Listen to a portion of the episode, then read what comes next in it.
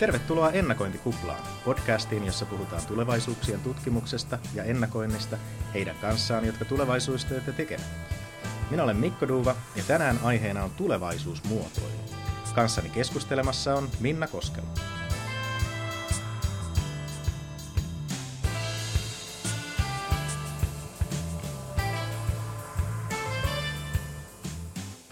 Minna työskentelee liiketoiminnan ja palveluiden muotoilijana ja luennoi Laureassa tulevaisuusajattelusta. Hän on myös toinen Future Specialist Helsinki-verkoston perustajista. Tervetuloa ennakointikuplaan, Minna. Kiitoksia, kiva olla täällä. Aloitetaan tästä tulevaisuusmuotoilusta. Mitä se oikein on? Tota, tulevaisuusmuotoilu on tämmöinen termi, jonka itse asiassa minä ja mun kollega Anu Nousiainen ollaan kehitetty. Ja se oikeastaan juontaa juurensa siihen, että ollaan molemmat tehty ennakointia pitkään, 15-20 vuotta erilaisissa ympäristöissä. Tota niin, ja, ja sitten ollaan molemmat myöskin koulutukselta palvelumuotoilijoita. Ja kun me ollaan yhdistetty sitten tulevaisuusajattelu ja palvelumuotoilu, niin tästä sitten tulee tulevaisuusmuotoilu ja tulevaisuusmuotoilija. Siinä se. Okei. Okay. Tota, mitä se pitää käytännössä sitten sisällään? Mitenköhän tämä nyt tälle tiivistää? Ää, tosiaan me ollaan palvelumuotoilijoita molemmat ja, ja tota, jossain vaiheessa sitten, kun me, me oltiin tavattu ja ruvettiin tekemään yhdessä töitä ja tässä niin kun palvelumuotoilun kirjallisuudessa, jota silloin tutkittiin kovasti, niin huomattiin, että, että sieltä puuttuu ennakointi. Ja, ja siitä se niin kuin tavallaan lähti se yhteenliittäminen, että, että me, jotka tehdään ennakoinnin parissa töitä, niin tietää, että ennakointi on paljon muuta kuin trendien työpöytätutkimusta, jona se sitten palvelumuotoilun kirjallisuudessa oli. Ja siitä lähti semmoinen niin pitkä kahden vuoden tutkimushanke, semmoinen intohimoinen päähänpiinttymä liittää nämä yhteen. Eli me tutkittiin tosi paljon innovaatioprosesseja, palvelumuotoiluprosesseja, tulevaisuuksien tutkimuksen prosesseja ja, ja luotiin niistä sitten viitekehys ja prosessit. Ja se on yhdistetty tämmöiseksi teoreettiseksi viitekehykseksi ja julkaistu Springerin Handbook of Service Innovationissa 2015. Ja mitä näissä on sitten niinku hyvää molemmissa, niin no ennakointihan katsoo asioita siis laajasti kauas pitkälle. Siinä on systeemiajattelua, Uh, siinä on nimenomaan monta erilaista näkökulmaa ja katsotaan niin kuin pit, hyvinkin pitkälle tähtäimelle asioita. Ja sitten taas palvelumuotoilussa, niin sitä kutsutaan myös muotoiluajatteluksi, ja näillä ei ole oikeastaan mitään eroa, eli jos puhutaan palvelumuotoilu, muotoiluajattelu, sama asia, niin siinä sitten on taas ihminen kaiken keskiössä. Ja se, että, että me katsotaan ihmisen kautta asioita, niin se antaa meille aika hyvät eväät onnistua, kun me tehdään liiketoiminnan kehittämistä. Että me ei lähdetäkään niin kuin yrityksen näkökulmasta, vaan siitä ihmisestä, asiakkaista, ketä ikinä me halutaan siinä tavoitella. Ja tota, mikä palvelumuotoilussa on vielä ihan hirvittävän tärkeää, on nyt tämä niin tulevaisuuksien tutkijan lempiasia, eli paradigman muutos arvonluonnin logiikassa. Eli, eli tota niin, ää, me nähdään, että, että yrityslogiikka, arvonluonnin logiikka on muuttunut. Eli 2004 esitettiin semmoinen teoria kuin Service Dominant Logic, joka on käsittääkseni tänäkin päivänä vielä palvelumarkkinoinnin teorioiden kaikista luetuin artikkeli. Ja tota, tässä teoriassa esitetään, että kaikki on palvelua, kaikki tuotteetkin ovat palvelua. Että meidän pitäisi ajatella, että miten esimerkiksi tämä vesipullo tässä pöydällä palvelee käytössä. Eli silloin sen käyttäjä, joka käyttää sitä vesipulloa tuotetta, niin luo arvoa myöskin sille tuotteelle kautta palvelulle. Ja palveluthan lähtökohtaisesti luodaan aina vuorovaikutuksessa, eli sieltä tulee tämä analogia, että arvo muodostuu vuorovaikutuksessa ja käytössä. Eli palvelumuotoilu lähtee jo siitä, että se ihminen luo arvoa siinä käytössä. Ja nämä me on yhdistetty näistä syistä juuri, että meidän pitäisi kaikkien tavallaan ymmärtää, että se arvonluonnin logiikka on muuttunut, ihminen, ihmisen täytyy olla keskiössä, ihmiset luovat tulevaisuuden, joten miksi me emme ottaisi heitä mukaan ja katsoisi sitten ihmisten kautta asioita. Tämä on mun mielestä ihan, ihan fantastinen lisäys tai, tai tulokulma ennakointiin mielestä, ja tulevaisuuden tutkimukseen. Ehkä on ollut vähän semmoista, että, että lähdetään niin kuin ilmiöt edellä ja, ja just mietitään niin kuin toisaalta megatrendejä, toisaalta skenaarioita. Kuvataan vähän niin kuin ihmisistä riippumattomasti sitä, että mitä tulee, tulee ta- tapahtumaan. Ja, ja, ja, sitten, ja sitten pohditaan sitä, että no miten sitä nyt sitten saa käännettyä siihen toimintaan. Mutta ilmeisesti tällainen, että jos lähdetään se niin kuin ihminen keskiössä, niin silloin se on heti lähempänä sitä, että mitä pitäisi nyt sitten tänään tehdä, että saadaan huomenna tällainen tulevaisuus kuin halutaan. Kyllä, eli tota, ainakin niin kuin itse ja, ja kyllä moni kollegakin, kun on, on juteltu aiheesta, niin on niin kuin saa, oltu kohdattu semmoista kritiikkiä ennakoinnin saralla, että, että ihmiset kysyy, että mitä te ennakoitte ja miten se vaikuttaa muhun. Vaikka ennakoinnissahan on nimenomaan kyse siitä, että me halutaan tehdä no, parempaa huomista ihmiselle, tai ainakin niin kuin miettiä sitä, että, että minkälainen se huominen meille ihmisille on, eikä, eikä tehdä sitä tavallaan tyhjössä jostain ilmiöistä. Mutta ennakoinnin juuret on esimerkiksi hyvin voimakkaasti teknologian ennustamisesta, että totta kai se on ymmärrettävää, että on tämmöinen.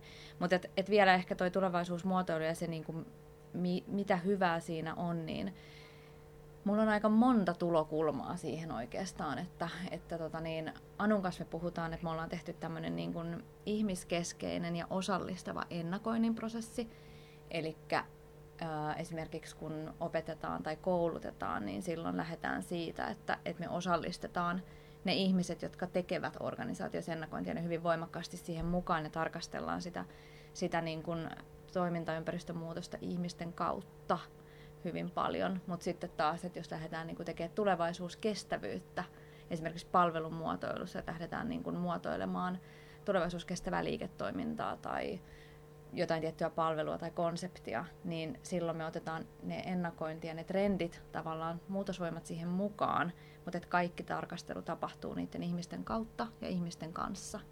Eli tavallaan niin kuin voidaan tehdä ihmiskeskeistä tulevaisuuskestävyyttä tai sitten ihan sitä osallistavaa ihmiskeskeistä ennakoinnin kyvykkyyttä organisaatioille. Että on niin kuin, tässä on monta kulmaa.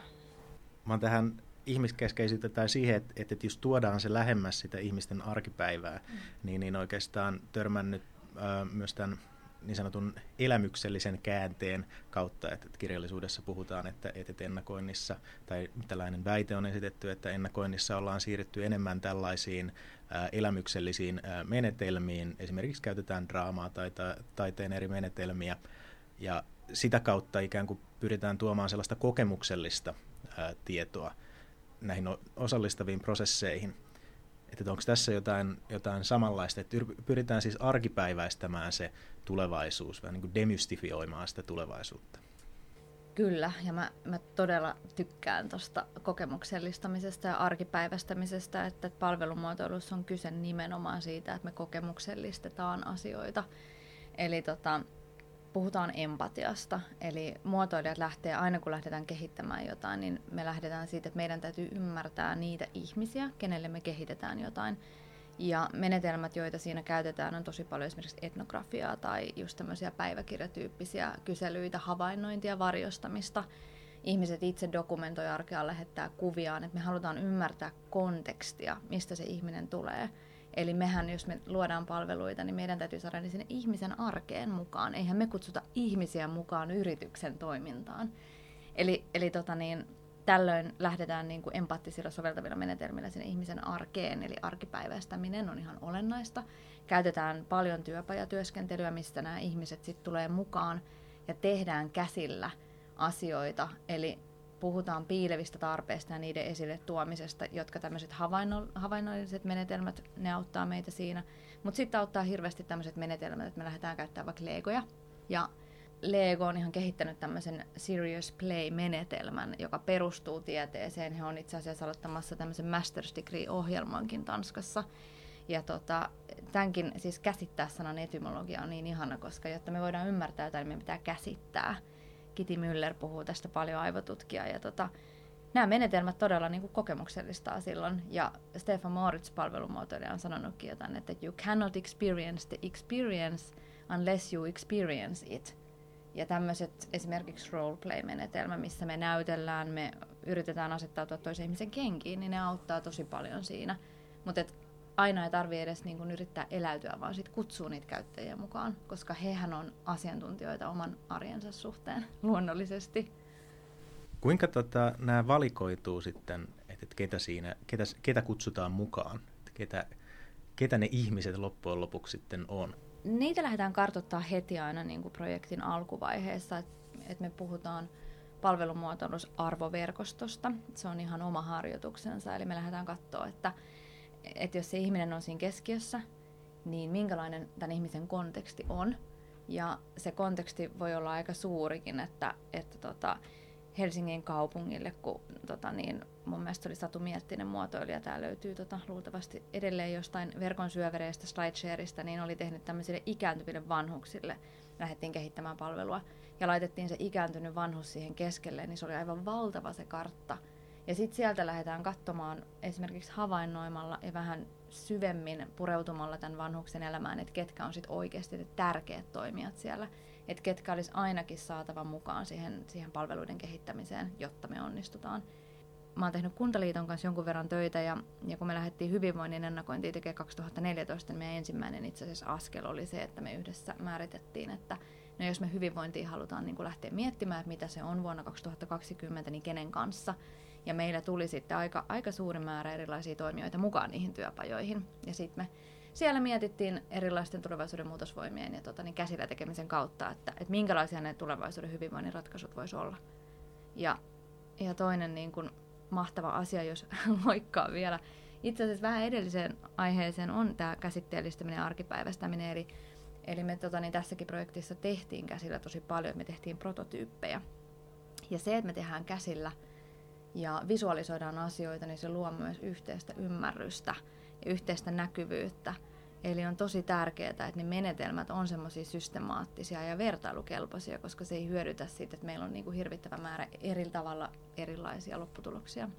Tätä mä oon pohtinut itse just näissä ää, kokemuksellisissa ja elämyksellisissä menetelmissä, että koska ne tuottaa sellaista tietoa, joka on äh, se ei ole niin kuin sanoja paperilla. Se, mikä, mihinkä ollaan ikään kuin perinteisesti totuttu, että se prosessi on ajateltu niin, että tässä nyt on tavoite ja tästä täältä tulee niin kuin putkahtaa jotain skenaarioita pois ja näin.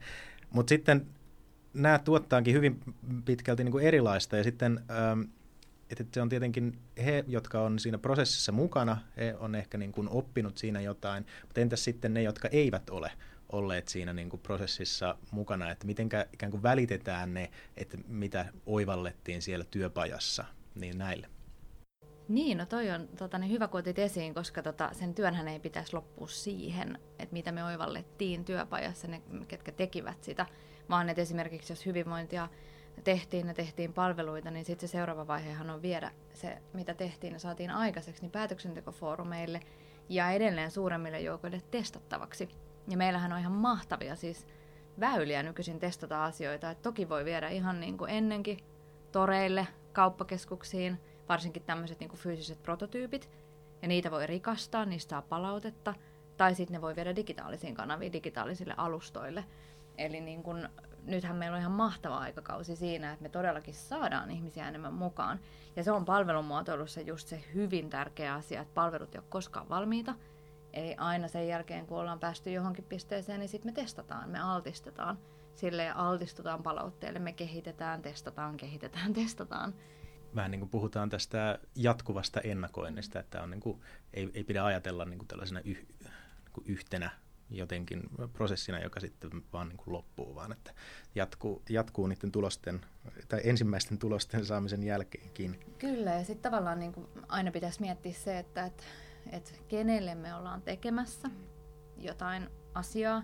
Eli jos me halutaan esimerkiksi tehdä suurelle joukolle kansalaisia jotain, niin silloin se kieli, miten me niin kuin kommunikoidaan, se on tosi tärkeää. Eli me ei voida ehkä niin kuin viedä semmoista poliittisille päätöksentekijöille valmisteltua raporttia, jos me halutaan vielä osallistaa tai me halutaan palautetta sinne. Et mun mielestä säkin oot hyvin tuonut esiin sitä työn tulevaisuuksien, työn tulevaisuuksien työtä tehdessäsi, että, että tavallaan pitäisi lähteä siitä, että meillä olisi ensin se yhteinen ymmärrys, yhteiset termit, jotta me voidaan keskustella asioista. Joo, täällä on niin yhteinen ymmärrys siis jo, jollakin tasolla, tai ehkä just tämä, että on niin kuin yhteiset termit, millä, millä ikään kuin päästään eteenpäin, niin se on se, on se pointti. Tietyllä tavalla sellainen niin kuin yhteinen ymmärrys tai ko- konsensus, niin, niin mä aina itse käyn sellaista Jaakobin painia siitä, että kuinka, kuinka niin kuin samanlaiseen tai kuinka pitkälle sinne konsensukseen pitäisi yrittää, yrittää päästä.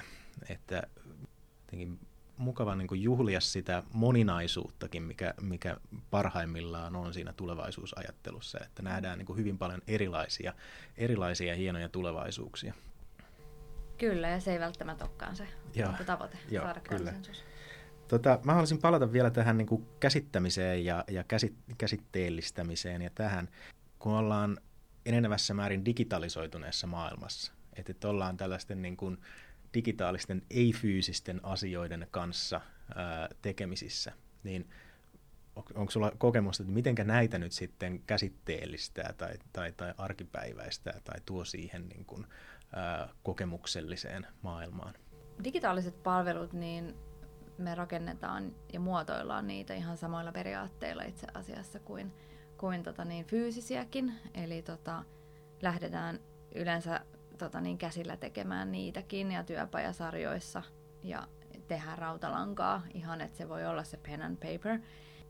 Hirveän tärkeää itse asiassa prototypoinnissa on se, ää, Mark Stickdorn puhuu tästä, hän on tehnyt paljon kirjallisuutta palvelumuotoiluun, että, että jos prototyyppi viedään liian pitkälle, että, että esimerkiksi jos tehdään digitaalista käyttöliittymää tai digitaalista palvelua, niin jos se viedään jo niin kuin digitaaliseksi testausvaiheessa tai aika hienoksi sellaiseksi, niin me ihmiset ei enää annetakaan siihen semmoista niin kuin rakent- tai kriittistä palautetta, vaan me ajatellaan, että voi vitsi, on nähnyt paljon vaivaa, että on toi varmaan ihan hyvä, ja sitten me ruvetaan miettimään, että mitä hyvää me niin voitaisiin löytää siitä.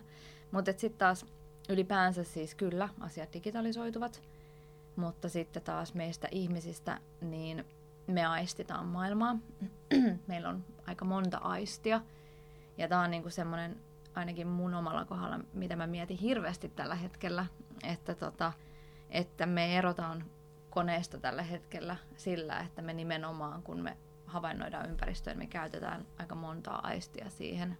Me luetaan toisiamme energioita, ilmeitä, eleitä ja sitten taas digitaalisessa tämmöisessä vuorovaikutuksessa se jää pois, että, että miten, mistä se löytyy se tasapaino näiden kahden välille, se on mielenkiintoinen kysymys. Itsekin olen parhaillaan asiaa, asiaa pohtimassa. Työstetään itse asiassa mun veljen Tomi Duvan kanssa äh, artikkelia, äh, ehkä vähän teoreettista pohjaista artikkelia tällaista digigraspingista, eli siitä, että miten voidaan ähm, käsittää myös muuten kuin tällaisella niin kuin, äh, rationaalisena ajatteluprosessin kautta sitä digitaalista maailmaa, jonka, jonka keskellä me eletään. Et, ja, ja, ja käytetään päivittäin erilaisia digitaalisia palveluita jota, tai tai että et, et millä tavalla ne on meidän, meidän jokapäiväisessä elämässä, kuinka hyvin me ymmärretään sitä. Ja suuri motivaatio tähän on ollut just se, että, että koska näitä on enenevässä määrin, niin miten ikään kuin, että, että jotta me pystyttäisiin täysipainoisesti ikään kuin osallistumaan tähän digitalisoituneeseen yhteiskuntaan, niin meidän pitäisi jotenkin paremmin ymmärtää sitä, että mitä, minkälainen tämä, mitä se digitalisaatio nyt sitten on näin, niin kuin, mitenkä sitä aistitaan. Niin, se on kyllä hyvä ja, ja tässähän on hirvittävästi niin meneillään tutkimushankkeita esimerkiksi tunne tiedon siirtymisessä ihmisten välillä, että, että meillä on kuitenkin, niin kuin me, me koko ajan yritetään lukea niitä Joo. tunteita, mitä meidän ympärillä on ja, ja Suomessahan on tosi korkealaatuista tutkimusta Helsingin yliopistolla. Esimerkiksi Katri Saarikivi tällä hetkellä tekee emotionaalista, tai he, heidän tutkimustiimi pyrkii tekemään sitä emotionaalista internet-protokollaa, joka on aika huikea hanke tähän liittyen niin, niin pohtii, että oikeastaan kiinnostavampaa kuin se teknologian kehitys on tällä hetkellä miet- katsoa sitä, että kuinka meidän ikään kuin käyttäytyminen kehittyy tässä digimaailmassa, että osataanko me nyt käyttäytyä sitten tällaisissa niin kuin uuden, uudenlaisissa foorumeissa ja muussa. Kyllä, ja sitten taas toisaalta niin tässä pitää niin muistaa se, että, että ihmisyydessä on kuitenkin asioita, jotka on aika pysyviä, ja se on myöskin yksi tulevaisuuden tutkimuksien suuntaus miettiä sitä, että, että, että kaikki ei muutu. Tulevaisuuksien tutkimushan on muutosten tutkimista, niin luonnollisestihan me keskitytään silloin siihen, että me kuvataan niitä muutoksia, mutta totta kai sitten kun me tehdään yritysten kanssa töitä, niin mehän mietitään myös, tai ainakin no, suurin osa miettii sitä, että mitkä on niitä asioita, jotka ei muutu. Et en tiedä, saako käyttää aivoista liskoaivot-termiä, mutta et meillä on kuitenkin sitä meillä on liskoaivot monessa kohtaa vielä, että meillä tulee niinku semmoisia taistelepakenereaktioita. Me mennään suljettuun tilaan tietyistä asioista. Me tiedetään tämä sen takia, että tätä on tutkittu. Niin tavallaan se, on, se pitää pitää mielessä, että, että kaikkihan ei muutu. Hypätään sitten vähän toisenlaiseen äh, aiheeseen. Eli sä teet paljon ennakointia, sä luennoit tulevaisuusajattelusta. Mikä, mikä sun tuntuma on siihen, että kuinka hyvin tällainen ennakointi tai tulevaisuusajattelu tunnetaan? Perustuen täysin näihin omiin kokemuksiini, eli tota, opetan ää, Laureassa tosiaan kolmea kurssia. Jokaisella näillä kurssilla on reilu 30 opiskelijaa, että, että semmoinen 100-100, mitä, no reilut 100 menee niin kuin, tota niin, läpi aina yhden lukukauden aikana ja, ja sitä tota, mitä sieltä nyt on saanut palautetta, niin aika tuntematonta ennakointi on edelleen vielä. Että et semmoinen niin kuin laajempi tulevaisuusajattelun ymmärrys on mun mielestä vielä aika harvinaista, valitettavasti. Et kyllä sitä ennakointia ihmisenä tasaisin väliajoin ajattelee silleen, että no nyt, nyt se niin kuin iskee isosti, mutta ehkä me ollaan nyt taas, taas siinä kohtaa. Mutta, ja sitten taas toisaalta, kun tekee töitä yritysten kanssa, niin en mä voi sanoa, että ennakointi olisi hirmu hyvin tunnettu. Ja sen vaihtelee hirveästi se, että miten, miten ennakointi käsitetään, että, että se on vähän niin kuin termeistäkin riippuvaista. Kirjallisuudessa puhutaan tällaista ennakoinnin aalloista tai ennakoinnin äh, näistä sukupolvista, että mihinkä ollaan milloinkin, milloinkin tota keskitytty. Et, et silloin kun Shellin skenaariot osoittautuivat hyväksi, niin, niin silloin keskityttiin tosi paljon skenaarioihin. Mm. Ja, ja, ja tota, sitä ennen ehkä oli, oli sellainen niin kuin tällainen ennustamis, siis forecasting buumi. Ja, ja tota, ehkä nyt ollaan sitten, kenties tulee tällaista palvelumuotoilu, design, elämyksellinen, tällainen, tällainen tota, aalto voisi ehkä nähdä, että, että olisi, olisi tällä hetkellä tota, tulossa. Niin, mä toivon. Ja sitten tota, viime aikoina niin kuin omiin silmiin on, on tullut ja sitten opiskelijoiden toimesta myöskin, niin systeemiajatteluhan nousee. Eli kyllä mä näen, että se on sitten taas meille ennakoinnin kentällä eduksi. Eli ennakointi on kuitenkin, tai se perustuu systeemiajatteluun, ainakin laadukas ennakointi. Niin tota, jos näin on, niin sitten mä taas niin näkisin, että, että tulevaisuusajattelu nousee myöskin.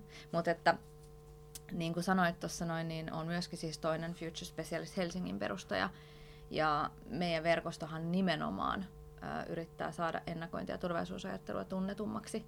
Ja me haluttaisiin kommunikoida niitä hyötyjä. Ja meillä on nyt vähän vajaa 600 jäsentä.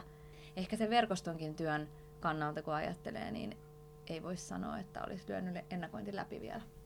Useasti ennakointia lähestytään, jos katsoo, että minkälaisia ikään kuin opaskirjoja tai tällaisia on, niin on hirveän useasti tällaista menetelmä lähtöistä ja menetelmäkeskittynyttä. Ja ehkä viime aikoina on, on ilokseen havainnut myös enemmän just tätä, että keskitytään siis siihen tulevaisuusajatteluun ja, ja ehkä nimenomaan vielä tällaiseen niin kuin kriittiseen tulevaisuusajatteluun, että, että, että kyseenalaistetaan sitä, että min, millä tavalla me ylipäänsä katsotaan tulevaisuuteen, mitkä on ne niin kuin meidän tämän hetken mielenmallit, jotka, jotka kahlitsee meidän ajattelua tai ohjaa sitä meidän tiedostamatta. Ja jos ei, niin kuin näi, jos ei ole tietoisuutta näistä, niin silloin on ihan sama, että minkälaisia menetelmiä käyttää niin, niin tota, tämä on ollut sinänsä, sinänsä tota, ehkä, tai kanssa, mä oon optimisti, mä toivon, että, että tota, ke, ke, menee en, en, enemmän mm. tähän, tähän suuntaan. Että ei niinkään ehkä ole tarpeen olla tietoinen näistä eri menetelmistä, vaan just siitä niin kuin tulevaisuusajattelusta ja sen, sen niin kuin pääpiirteistä. Että on useita tulevaisuuksia ja, ja, ja meidän nykyiset mielenmallit ohjaavat meidän katsomista tulevaisuuteen ja, ja niin edelleen. Todella, ja, ja se, että, että niin kuin puhuttiin, niin siis ennakointihan on ja tulevaisuusajattelu, niin nimenomaan siinä pitäisi olla se systeemiajattelu mukana, ja sehän on yksi semmoinen, että jos jostain niistä yleisimmistä sudenkuopista halu yli, niin silloin käyttää niin kuin kehikkona sitä systeemiajattelua, pesteä, steeplediä ja, ja miettii sitä niin kuin mahdollisimman monesta näkökulmasta, ettei jätä niitä harmaita alueita. Ja meidän mieli on semmoinen, että jos me ollaan kiinnostuneet jostain asioista, niin se huomio suuntautuu sinne. Se on tämä muuttoauto meininki, että jos olet muuttamassa, niin sitten joka kadun kulmassa yhtäkkiä muuttoauto. Ja sitten taas toisaalta ää, ennakointityössä menetelmät auttavat jälleen niissä sudenkuopissa, että meillä on kuitenkin nyt tämä algoritmi, algoritmien aikakausi, eli itsekin täytyy tehdä tosi paljon töitä sen kanssa, että pääsee verkossa yli niiden jatkuvien suositusten, kun yhden asian otat sieltä pinnaat vaikka Pinterestiin tai, tai käyt jollain sivustolla, niin voit olla ihan varma, että sitten tulee niitä samanlaisia. Eli sekin ruokkii sitä mieltä tosi paljon. Eli se on tosi tärkeää miettiä aluksi just niitä uskomuksia ja tabuja ja omia mielenmalleja, omaa kulttuuria ja kontekstia, että mistä mä ennakoin, mistä käsin. Onko se törmännyt erilaisiin tällaisiin asenteisiin sitten, joko jos on niin kuin aiemmin jo tiennyt, tiennyt en, ennakoinnista tai, tai että kun se tulee uutena asiana, niin miten siihen suhtaudutaan? Että, että onko se sitten heti, että no, mitä se tapahtuu tulevaisuudessa kysymys vai, vai, vai onko, että no eihän sitten nyt voi mitään tietää vai että minkälainen tällainen yleinen asenne tai, tai, tai suhtautuminen tai odotuksia ennakointia kohtaan on? Yleensä tuntuu siltä, että ajatellaan, että, että tulevaisuustieto on täysin jotain uutta ja yllättävää. Ja sehän on silloin sitä heikkoa signaali, heikko signaalimaailmaa. Ja tota, usein kun tota niin, itse puhun trendeistä, muutosvoimista, niin sanonkin, että, että trendit ovat jo olemassa olevia muutoksia ja niillä on tunnistettava suunta. Eli ne ei ole mitään uusia ja yllättäviä asioita. Ja siihenhän tämä tulevaisuus on jo täällä. Kuuluisa sitaattikin, se tarkoittaa just sitä, että sehän on, meidän pitää osata nähdä ne muutosvoimat. Ja sitten taas ennakoinnista me saadaan niitä välineitä, menetelmiä siihen, että me voidaan arvioida niitä, niiden jatkuvuutta, vaikutuksia. Mutta että, että mulla on semmoinen fiilis usein, että, että ihmiset ajattelee, että, että se on just uutta ja yllättävää. Mikä on aika hienoa, koska sitten taas toisaalta ajattelee, että heikon signaalin käsite ei olisi niin tunnettu. Toisaalta se, eikö se luo vähän sitten paineita, että sitten kun sanookin, lyö ikään kuin tutut mm. asiat pöytään, niin hetkinen, että tässäkö tämä oli. Kyllä. Ehkä tästä tämä niinku tulee just siihen, että äh, tähän arkipäiväistämiseen ja, ja tähän, että ei se ole sitä, että, että löydetään just niitä heikkoja signaaleja, mikä on to, sekin tärkeää, mutta että se olisi myös sitä, että, että tuodaan niitä siihen jokapäiväiseen elämään se heikko signaali niin kuin itsessään, niin, niin onhan se nyt kiva, kiva tietää ja voi sitten pubivisassa viisastella, mutta, mutta et, et, et se ei niin kuin, ikään kuin tuu siihen niin kuin elettyyn elämään niin kauhean paljon. Mm, kyllä, ja tämä on just se, mitä, niin mitä minä ja kollegani Anu hirveästi just painotetaan siinä meidän mallissa, mitä opetetaan ja ollaan kehitettykin, että, että kun ne tulevaisuudet tapahtuu nimenomaan tässä arjessa – ja ihmisten toimesta. Että ihmisten pitää olla mukana ja toisaalta taas sit, jos niitä trendejä halutaan tulkita, niin pitää tulkita ne ihmisten kautta, eikä tämmöisenä niin kuin abstraktina outona tyhjiönä. Tähän loppuun voisi äh, vielä kysyä tällaisen, mitä nyt on oikeastaan kaikilta, kaikilta kysynyt loppuun, että, että mitenkä sun mielestä ennakointia, tulevaisuuden tutkimusta tulisi kehittää? Mikä olisi sellainen ideaali, äh, ideaali maailma ennakoinnin suhteen? siis ideaalimaailma, ideaalimaailmassa niin kaikki ymmärtää, että mitä tarkoittaa se ennakointi ja tulevaisuustieto, miten sitä voi käyttää omassa elämässään. Ja nythän me tehdään hirveästi päätöksiä perustuen menneisyyteen. Me käytetään hirveästi kvantitatiivisia tutkimuksia esimerkiksi asiakastyytyväisyydessä ja selvitetään, että mitä mieltä joku on ollut.